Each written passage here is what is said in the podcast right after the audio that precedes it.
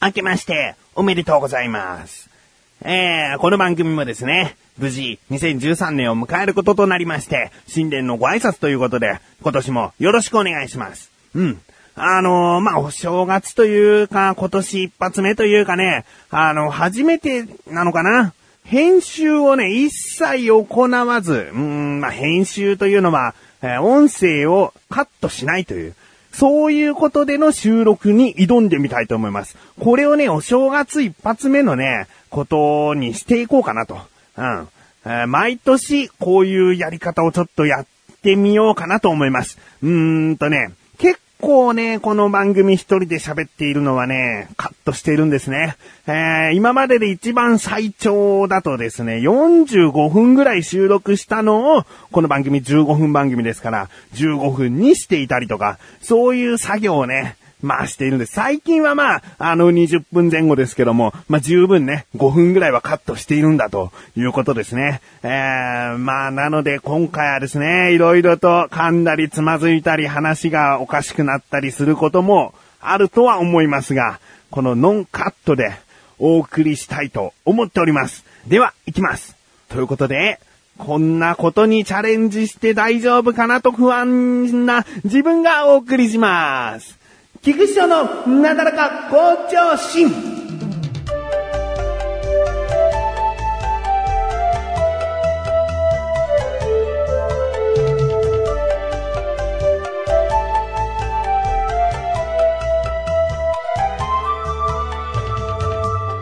はい、ということでね、ノンカットですよ。ノンカットなので、変な間とかね、もしかしたらあるかもしれないし、えー、話していることがおちょちょちょちょちょとね、こう、つまずくことはあります。あります。多分あります。えー、これから話す話はですね、2013年の少し前、2012年の大晦日からの話をしたいなと思っております。えー、何を話そうかと言いますとですね、え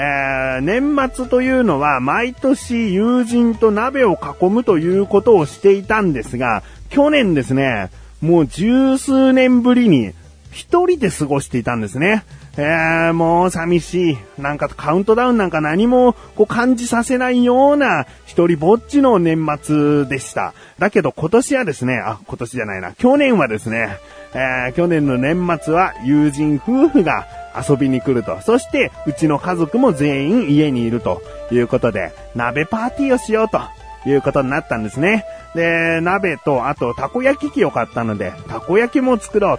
ということになってました。で、この準備というのがですね、なかなかこう、自分の仕事が忙しくて、まあ、こうしようかな、ああしようかなっていうのは頭の中になんとなくあるけど、うん、ちゃんとこれを買わなきゃな、これを用意しなきゃな、ということは、もう特にできずに、12月の31日当日になってしまったんですね。えー、まあ仕事その日もあったんで仕事から帰ってきて夕方の6時。で、神さんがたこ焼きの材料はもう買ってきてあるということで、まあ鍋ね。鍋は何を入れるのかっていうことは自分が決めることになっていたんで。で、じゃあ買いに行ってくると言って、で、お店に行ったらですね、あの、自分はね、毎年っていうか、あの、鍋って決めたらですね、ほうれん草と豚肉だけの、もうほとんどそれだけと言ってもいいぐらいの鍋にしているんですね。あのまあ、いろいろと具材があった方がいろんな出汁が出て美味しいというのはあるかもしれないんですけれども、まあ、そういう鍋というのは、んなんだかんだ結局、平日の何でもない日にやっているということで、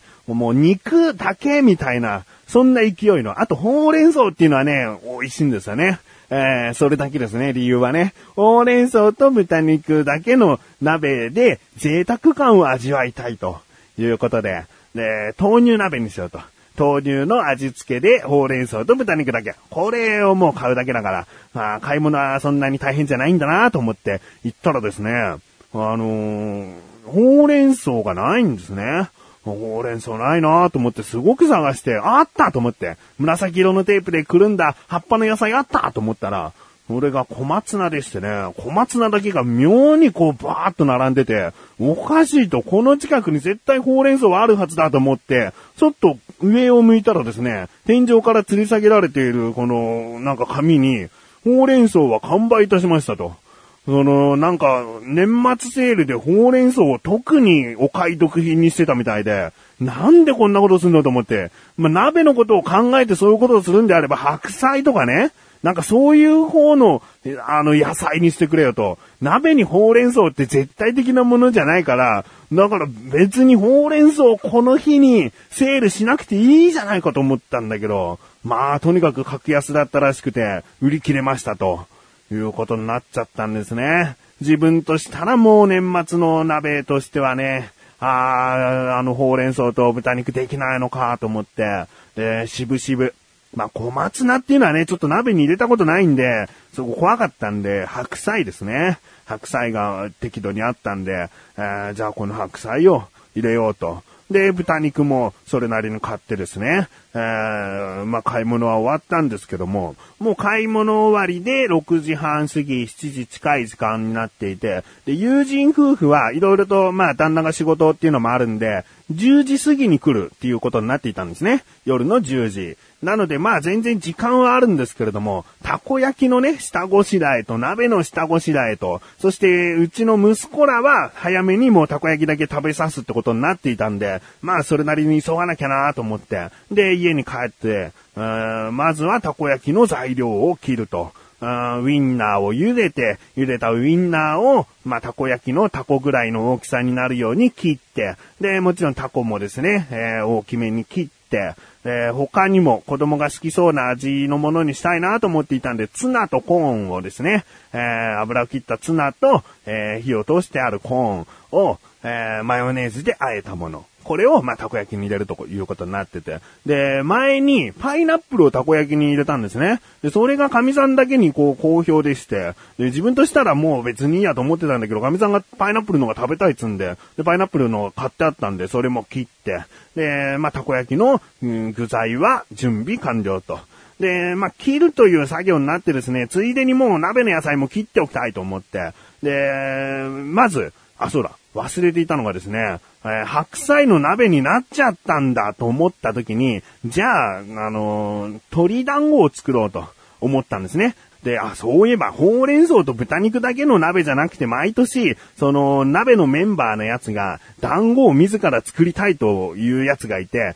で、鶏団子は、そうだ、入れてたんだと思って、で、鶏団子を作ることにしていたんです。だからまあ、たこ焼きの具材を切り終わった後に、鶏団子を作ろうと思って、で、何を切るかっていうと、青ネギですね。鶏団子に青ネギを入れたかったんで、青ネギを切って、で、その、鶏のひき肉の中に入れて、あと生姜をですですね、えー、結構たっぷりめに入れて、で、あとは醤油と塩と砂糖とお酒ですね。で、片栗粉を入れて、こねこねこねこねして。で、鍋の鶏団子って意外と火が通るのが遅いから、もう前もって火を通したものを用意しておく方が、あのー、もう何回目の鍋ってなった時には野菜に火が通ってればいいぐらいのね、なるべく早めに作れるような感じにしとこうかなと思ったんですね。まあ鶏ですから生で食べるのは危険なので、よりこう火を通しておこうと思って。で、この火の通し方がですね、え、豆乳鍋ということで、豆乳鍋のスープの素もあるんですけども、豆乳も買ってあったんですね。でこの豆乳で煮込んで、その出汁が出た豆乳も鍋に入れれば、ちょっと普通のこう市販の豆乳スープだけの味じゃなくオリジナルになるんじゃないかなと思って。で、豆乳に火をかけて、で、練った鶏団子を、えー、スプーンで一個ずつ、こう茹でていくと。あまあね、その一手間がきっと美味しくするだろうと思ってね。えー、で、鶏団子も完成して、その後、まあ息子たちはたこ焼きを早く食べたいと騒ぎ出したんで、たこ焼きのこの種作りというか、うーん、まあ粉を水で溶くやつですね。えー、それを作って、生地ですね。生地をですね、えー、作って、で、まあ先にじゃあたこ焼き焼こうということになって焼いていたんですけども、水の分量を間違えて、まず最初に作ったのがですね、もう半分水を入れるのを忘れていたんで、まあ、硬い、え、外カリ、中ガリみたいなたこ焼きができちゃったんですけども、あのー、まあ、一粒食べれば二倍お腹膨れるみたいなたこ焼きですね。えー、息子たちはそれなりにソースつけたら美味しい美味しいと言ってたんで、えー、いいやと。あの、友人夫婦が来た時ちゃんと作るたこ焼きは水の分量間違えないようにしないとなということで、えー、とりあえず息子たちは腹を満たし、で、あ、そうだ、鍋の材料まだ切ってないのがあると、えー、豚肉は結構そのままでよかったりするんですけども、白菜ね。白菜がね、これ好みあると思うんですけど、自分は葉っぱの方が好きなんですね。その芯のこう、分厚くなっちゃっている部分は、あんまりこう、鍋に多く入っているのが好きじゃない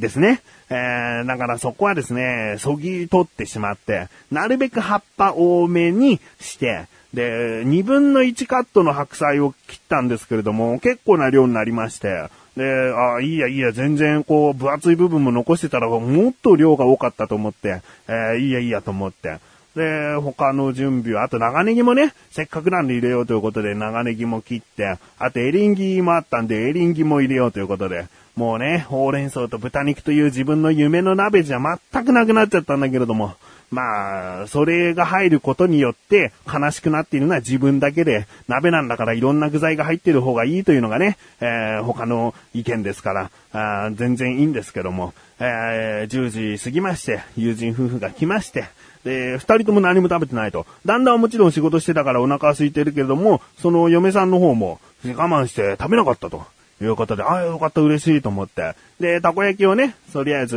もう焼いて待っていたので、えー、焼きたての食べて、つって。で、鍋煮えたら鍋食べよう、つって。で、たこ焼きも美味しいつってくれてね、えー、鍋も自分の中では結構美味しくできたんじゃないかなと。もうね、あの、たこ焼き作るのに精一杯でね、全然話に参加できなかったですね。えー、あのー、たこ焼きをずっと作るんです。あの、余ってもいいと思ってて、余ったら次の日、うちの家族が食べるかなと思って、とにかくたこ焼き作ってて、で、鍋をですね、美味しく食べているんじゃないかなと思いつつも、もうずっとたこ焼きですね。えー、たこ焼きを作って、で、この年末の中で何が楽しみかって言ったら、やっぱりこう、集まってお話をするということなんでね、自分としてはたこ焼き作り終わったら、えー、初詣に行って、で、その後に談笑。ここがメインだと思って、まあ楽しみにしてはいたんですね。で、たこ焼きも作り終わってみんなお腹も満たして、で、カウントダウンも終わって、じゃあ初詣行きましょうかと、えー、友人夫婦と息子連れてですね、初詣に行きました。あで、もう寒い中ね、1、2時間待って、やっとこう、参りできて、家に帰って戻ってきたんですけれども、その時まだ友人夫婦もちろんいますよ。その後の談笑が自分としてはメインだと思っていたらですね、もうくったくたになっていて、その仕事をまずやってきた一日の始まりの中、その後料理をとにかくもう一生懸命やろうと準備して、で、たこ焼きを常に作りつつも、外に出て寒い中体力消耗し、そんで帰ってきて暖かい部屋でもちろんもう眠くなっちゃって、今年はね、あんまりこう、あーもっと楽しみたかったけども、あーちょっとくたくたになってしまった、えー、年末でした。